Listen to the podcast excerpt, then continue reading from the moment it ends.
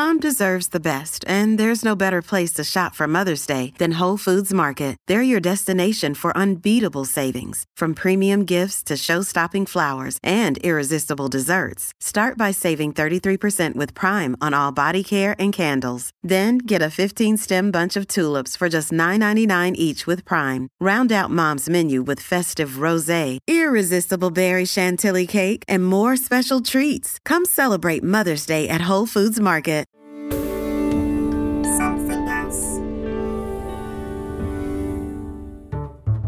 Hello and a hearty welcome to Out to Lunch. This is where I chat to the creme de la creme of guests over a few courses of the finest food. We eat, we drink, we relax, and they then elegantly spill the finest beans, as it were. Now, Today, I talked to a wonderfully talented singer songwriter over a food delivery and a video link. Her roots are in jazz, all the best people's are, and she then moved with enviable ease into the world of pop with huge success. She's been mentored by Prince, been a judge on TV's The Voice, starred in the Batman prequel Pennyworth, and has just released her fifth album. It's the multi talented Paloma Faith. I've also been told off for telling Samuel L. Jackson what to do. the PA just whispered in my ears, like, said, even Tarantino doesn't direct him.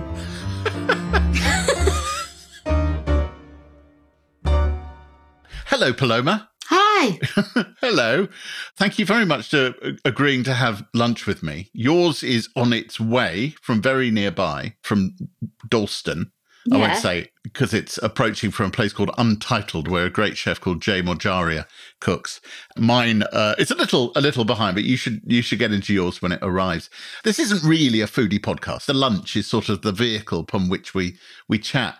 I was struck that you talk about having memories of marzipan, eating marzipan with your mum while watching EastEnders when you were a kid.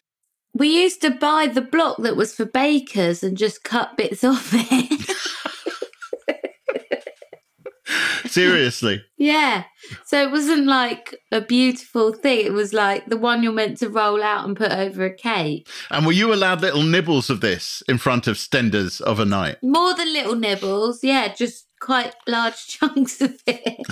I was talking the other day about how now, because obviously, like, I've got one baby on the way and I've got a four year old already, and how, like, everything's so different to when we grew up. Like, I was making tiramisu the other day.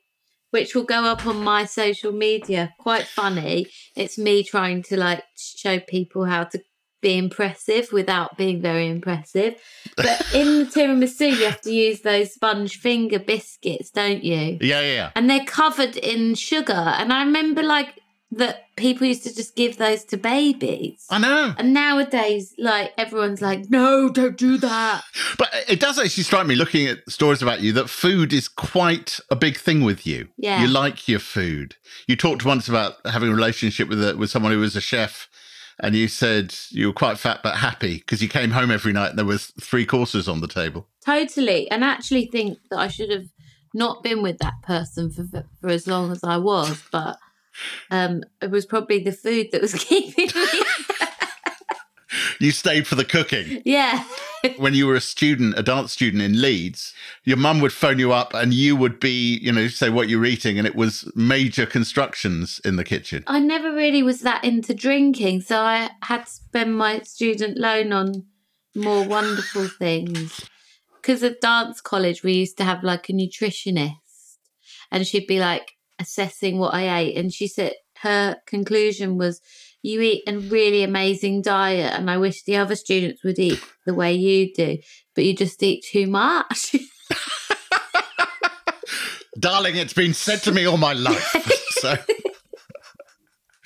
one of the things that came from that time in Leeds is the character in Pennyworth, yeah. Bet Sykes. I was just wondering if you could say the line, Hello, love, would you like a boiled sweet to me? it would take me back. Hello, love. Would you like a boiled sweet? It's so brilliantly menacing. It's so fantastically menacing. We'll we'll come back to that. Going going back to you. You grew up in North London, and and your mum was a, a single mum. Yeah, but I went to my dad's at weekends, and my dad was the chef. Oh, was He's not he? an actual chef. He's the most incredible cook I've ever met. You know, credit where credit's due. He can really cook.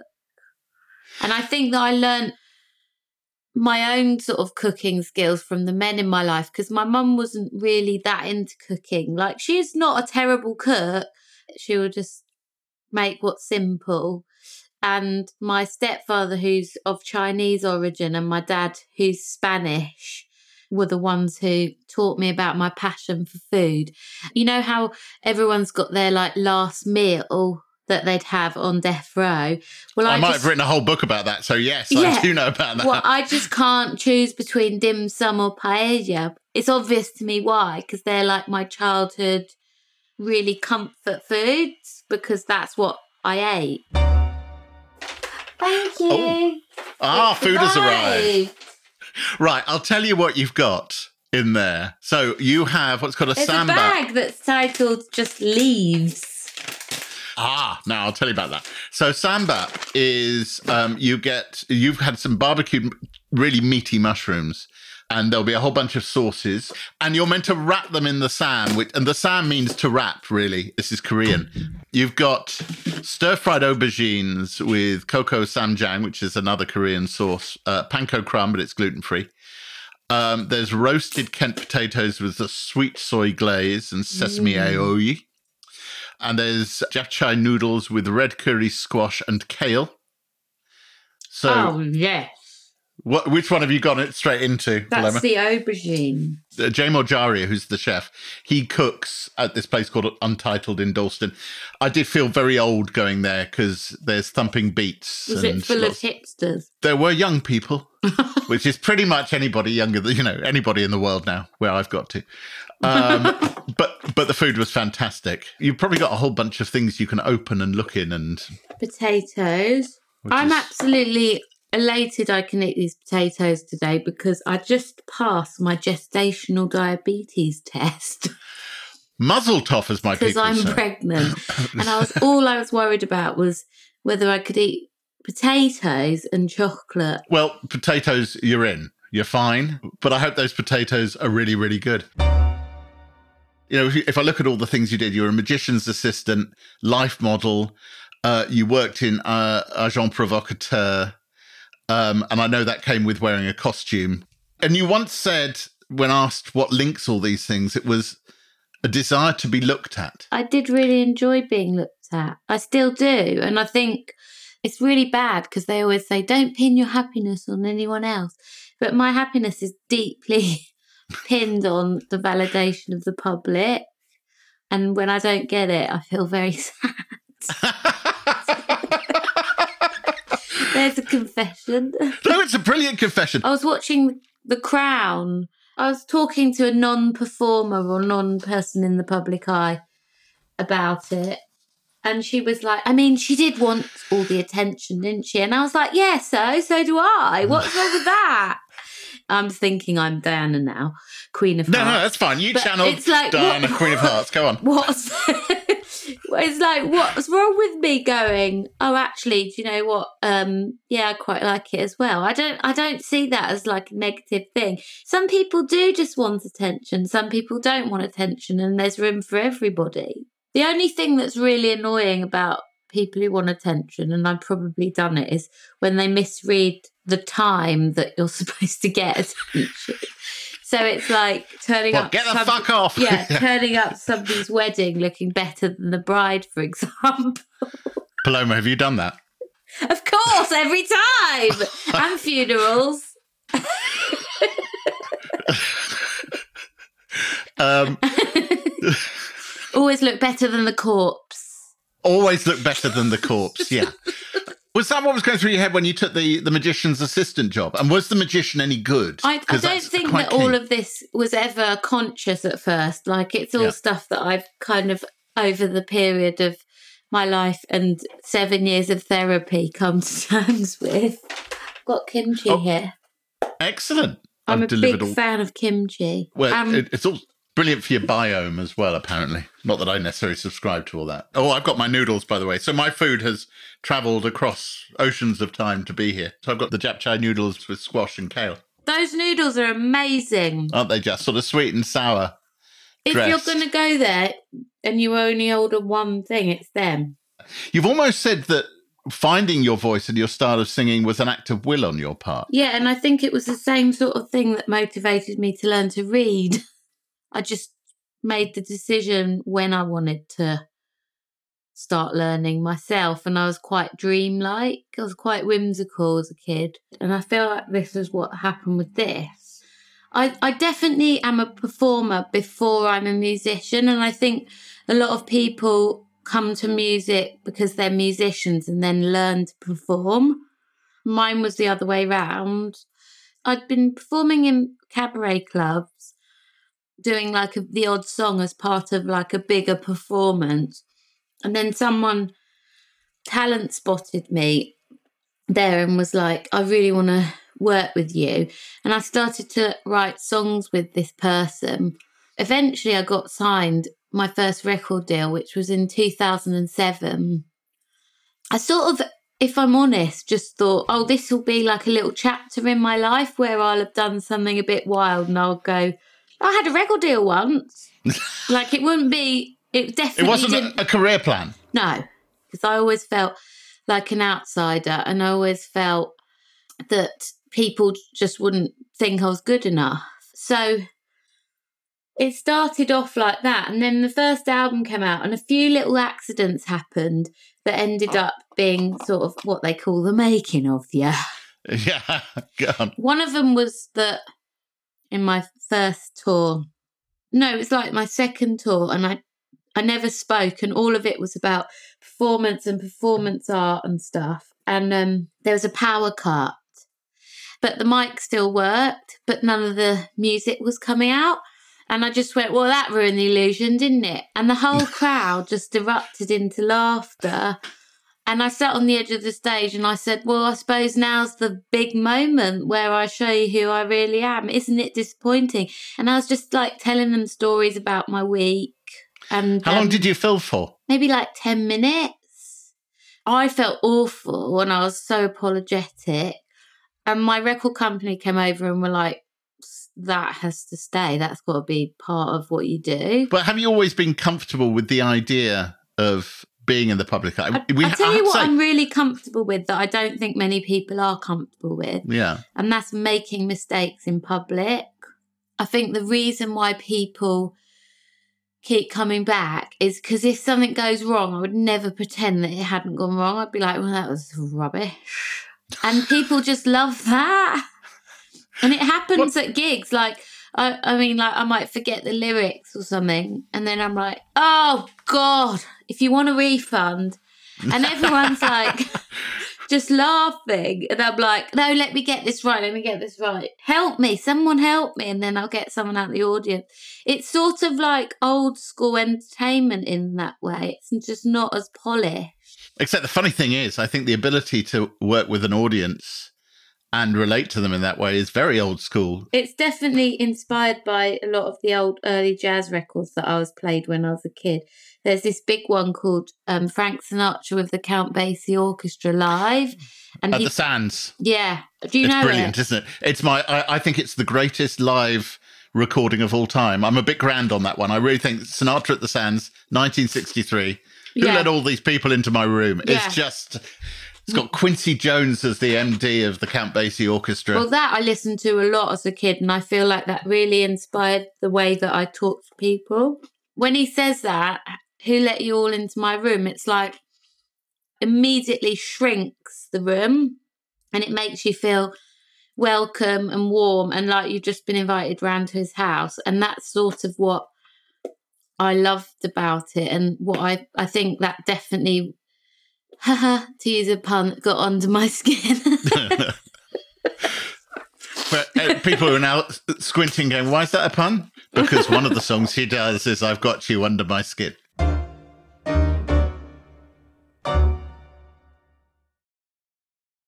Do you ever wonder how celebrities order food? Like, is Sarah Paulson a Diet Coke or a regular Coke girlie? Some peasant coke? No. Or how does Sofia Vergara order a pizza? No, nothing. No tomatoes. I cannot eat tomatoes. Are you cool with mushrooms? Not really. If these are the details you need, and I know you do, I have the podcast for you. I'm Jesse Tyler Ferguson, and on my podcast, Dinners on Me, I take some notable friends of mine out to dinners in Los Angeles and New York City. Listen wherever you get your podcasts. That thing was delicious. Also from Somethin' Else. In July 2020, Ghislaine Maxwell was charged with recruiting underage girls for Jeffrey Epstein. Well, it turns out this isn't her first scandal. Robert Maxwell was going missing. Ghislaine's father was a media mogul. We had two really big media moguls. One was Rupert Murdoch, and then there was Robert Maxwell. He died mysteriously, in disgrace. The more you know him, the more you dislike him. That led Ghislaine to Epstein. Daddy's little grifter. That's this season on the podcast Power the Maxwells. Subscribe now. But you you have said that early on there was some sort of you know the phrase imposter syndrome kicking in. Tell me about the, the moment you you played at a, a gig and Prince was watching you. Oh my god, I felt awful. I'd been invited to open for Prince at his own festival, so he booked it. That was after my first album. I thought the greatest living musician knows I exist, has listened to my album and asked me to come and do a gig. I couldn't believe it. So I went up there and I did my performance. I did feel a bit like, oh God, he's just realised how untalented I am, but I could survive. There was no tears at that point. The next day, I'm stood on the side of stage and Chaka Khan's on stage, and Prince has asked me to go and watch all these shows with him because he wanted to talk me through like why they what was successful, how I could learn from each thing, sort of mentoring. And Chaka Khan's security guard came over and put Mike in my hand and said, Shaka would like you to go on and sing this song with her. and it what was, was the song? It was I'm Every Woman. There's no warning. So I know the chorus, but I don't really know the verse. Anyway, I said, I don't really know it. And he said, Nobody says no to Chaka. and he pushed me on stage holding this microphone. I walk on stage and it's I'm Every Woman, and Chaka's like, This blow of faith, everybody put your hands together. And I'm like, Whoa, just fake it till you make it. Mm. She points at me for a verse, and I didn't know it. And I was like, I don't know this verse, second verse. So she took over, and then I sort of ad libbed and I sung the choruses and I ad libbed, and then at the end, this is in front of about 40,000 people. She puts her arm around me and she goes, You can sing, girl, but I need to teach you that song. And I'm like, Ha ha ha. And then I go off stage back to my um like little bunker trailer thing. And I just burst out crying. And this was, I was only one album in. And I called my mum and I was like, I want to do a PGCE. I wanted to train to be a primary school teacher like her. And I was like, and I was like, I'm just, re- they've just realised how untalented I am and I've just bitten off more than I can chew and it was too much. And then I walked out of my trailer and um, there was about 25 people from Janelle Monáe's band and crew outside my trailer just like clapping for me, going, You're so dope, you're awesome.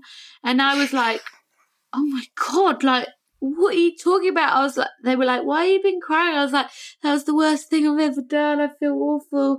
And they were like, no, it was amazing. I was just so overwhelmed.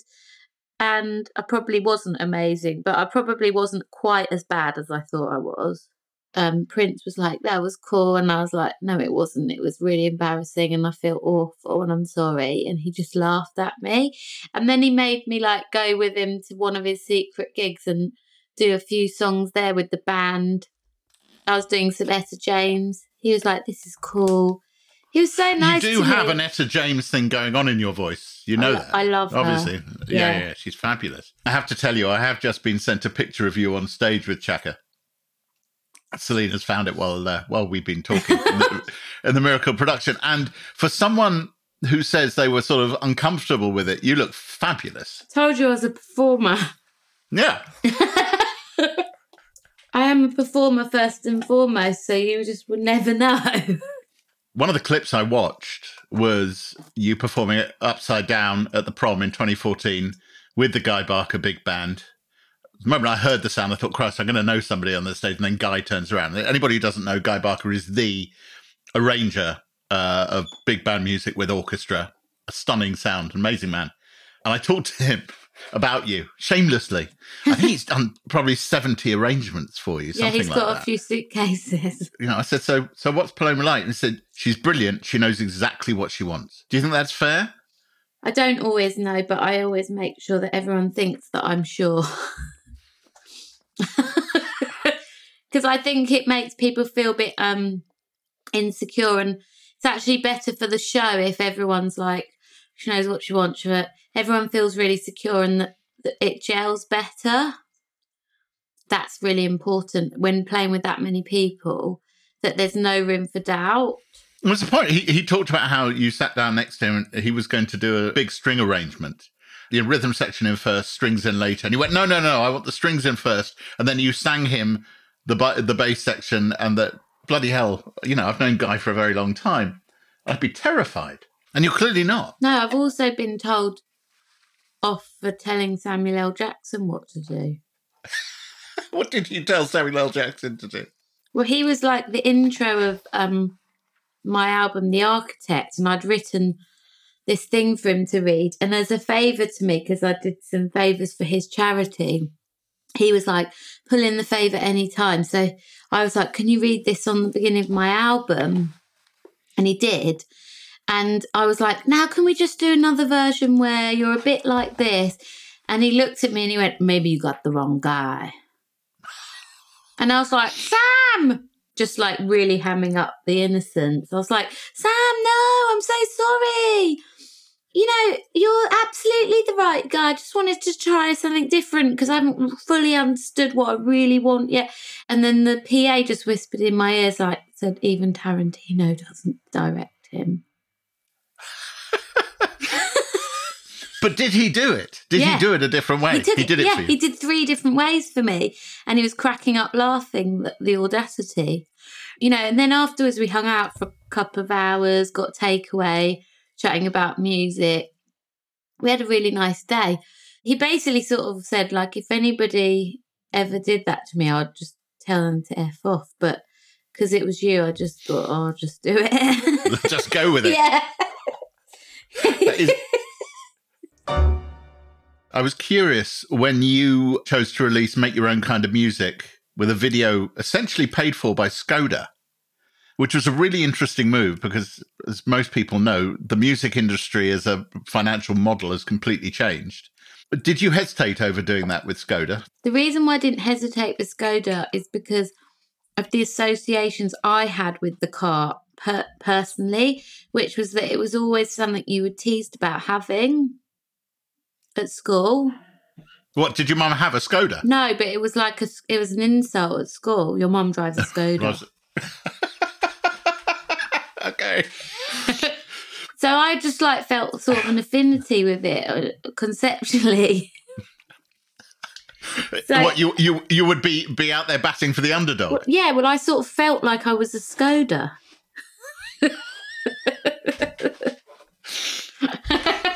I, well, I'm the Skoda of pop. Yeah, I'm the Skoda of pop. If you haven't seen it, go and look up "Make Your Own Kind of Music," your cover of uh, the Mamas and Papas tune, and the video was also possibly your most autobiographical, wasn't it? Particularly a scene in there where your character is doing an audition in front of a man who's texting all the way through and gets cross. That actually happened, didn't it? Yeah.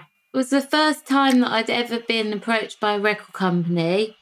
And I was doing a showcase for the head of what is still my label, but he's no longer there. We were playing and he was text messaging while we were playing. So I just stopped the band. And then he looked up from his phone and he said, Why have you stopped? And I said, Oh, because I'm waiting for you to finish your text. And he was like, Oh, okay, sorry. And I said, It's okay. It's just that I I don't think it's fair on the musicians. No, it's rude. It's staggeringly rude. I didn't hear anything back until nine months later. Um, he wrote to me on MySpace, and he was like, "Oh, um, I've I I see it, you know, a good three four different new acts a week, and I can't stop thinking about you in particular. I'd really like you to come in and discuss potentially work signing to us." Um, and I just wrote back, "Sorry, who is this?" Round of applause. Did you know who it was? Yeah. Yeah, okay. And then he had to write back saying, "Oh, sorry, I didn't know um, if you remember, but you did a showcase for me." I hadn't actually done a showcase for any other label, but I was just pretending that they were all clambering. I found the whole thing quite a joke because I never really thought that would be my life. As I said, it's not it wasn't in my plan. When I first put my band together, they said two weeks, and I just went round London and asked buskers to do it with me because I didn't know any musicians. It did work for a time until they all ended up on the wrong end of a crack pipe. Sorry. I have to say, I uh, I hired the musicians for my wedding from from the Tube. Yeah. I found I found this brilliant jazz violinist um, at Oxford Circus Tube. Got a card off him and booked him for my wedding. It was fantastic. Um, but I, I don't know what happened to him regarding narcotics at all. So I'm sure he's fine. um, I'm sure, sure he's gone on to have a brilliant, brilliant, brilliant career. Um, the new album, Infinite Things, Yeah. uh, is is the lockdown album, isn't it? Because most of it, am I right? You sang your vocals. I don't know right where you're sitting right Yes, now, or not far away. Onto this microphone. You've talked about how you learnt a lot of your singing with pub bands, really noisy, noisy ones, so you can't sing quietly. Yeah. How was it recording and engineering your own vocals by yourself? I really liked Was it. I think that the product is better than any other recording that I've released. And a lot of people who are nerdy about my music agree. Yeah, I, I really liked it. I felt like the lack of inhibition, like that solitary nature of just um, performing when I felt like it, like getting, you know, the urge to do it and then going to do it at night, any time of day. It was just so freeing and liberating. And I feel like the, the consequences are that you get much rawer version of me singing, like much less edited, which I prefer personally, because I feel like in this modern music, there's such an inclination towards like tweaking everything all the time. And because of the way that I recorded it, that that wasn't a possibility. Was it odd to sing with nobody looking at you? No, I liked it in this instance because it felt quite autobiographical and it felt very intimate, the, the subject. I have to say the the video of Gold. So it's shot on a well. You come through a, a market which looks to me like one of the Hackney markets. I yeah, could be wrong. Roman Road. And then you go into a building site, and there is this huge fuck off digger um, swinging round. Was it some huge risk assessment, or was this in the middle of lockdown when nobody gave a toss? I think it was the latter. they were more worried about me dying of COVID than falling out of the digger. It's a fantastic video. Thank you. And I was pregnant. And it was 38 degrees. And uh, you see this digger go round, and you just know that at some point you're going to get in the bucket. That it has to happen um, eventually, and it and it doesn't disappoint. And what about the acting? Um, Pennyworth is fantastic. It's gone to two series. So Pennyworth, which is the sort of backstory, origin story of Alfred Pennyworth, who goes on to be Batman's butler, is set in a kind of alternative British universe. I think it's fair to say. Did you enjoy that process? Oh, I love it. I just love my character. It's so freeing doing something as a collective rather than just being like the only one. I don't know, it's just lovely. It's liberating not having to make all the decisions and direct, light, you know, write, or everything. But you focused on yourself and became, you know, Bet Sykes, who is the woman who who walks from place to place, instructing people to hurt other people. Was it fun finding Bet Sykes? It was fun. I had to watch a lot of quite harrowing documentaries about serial killers. You felt that was absolutely vital to the role? Uh, I was told that it was by the directors. I really love that. I'm excited for people to see season two though, because you get to see a bit of a softer side of her and you get like a bit more of an insight into her. And I think the lines are a bit blurred now and Pennyworth between who's a hero and who's a villain. And I think that's clever because because they are blurred, aren't they, in life? Absolutely. They definitely are. By the way, how's your food going? I'm now surrounded by aubergine with lots of gudgeon. I'm so full already and Oh, yeah. I normally eat really fast, so I don't notice how full I am. But because we're eating slower, I'm full already. Oh, all right. Well, I, have I eaten force you. all but- the noodles, which is a testament to them, and I've tasted everything else, which is divine. Good. So, Jay Morjaria at Untitled in Dalston because they've they've gone the extra mile, not least getting food down to me. It's getting them absolute thumbs up. Paloma, this has been fabulous. I'm glad we managed to make this work. Oh, thank you. Um, it was delicious. It sort of only remains for me to say, uh, Paloma Faith, thank you very much for staying in for lunch with me. Thank you. Paloma was brilliant fun. Um, we ate courtesy of the wonderful chef Jay Morjaria, who's currently cooking his superb Asian inspired food at a bar in Dalston, North London called Untitled. Do look it up. Uh, and please do share the love for this podcast with friends and family and let them know we're here. You can forward the link to this episode from the app if you fancy. We'd also love you to rate, comment, and give us a few stars. I think five. Five is the right amount because it helps us to keep making more. Out to Lunch is a Somethin' Else and Jay Rayner production. The music was written, arranged, and performed by me, Jay Rayner, and Robert Rickenberg. The mix engineer was Josh Gibbs. Rosie Marotra was the assistant producer.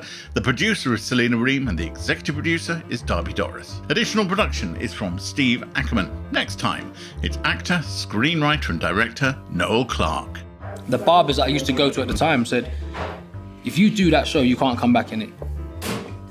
Did it give you pause? I was terrified.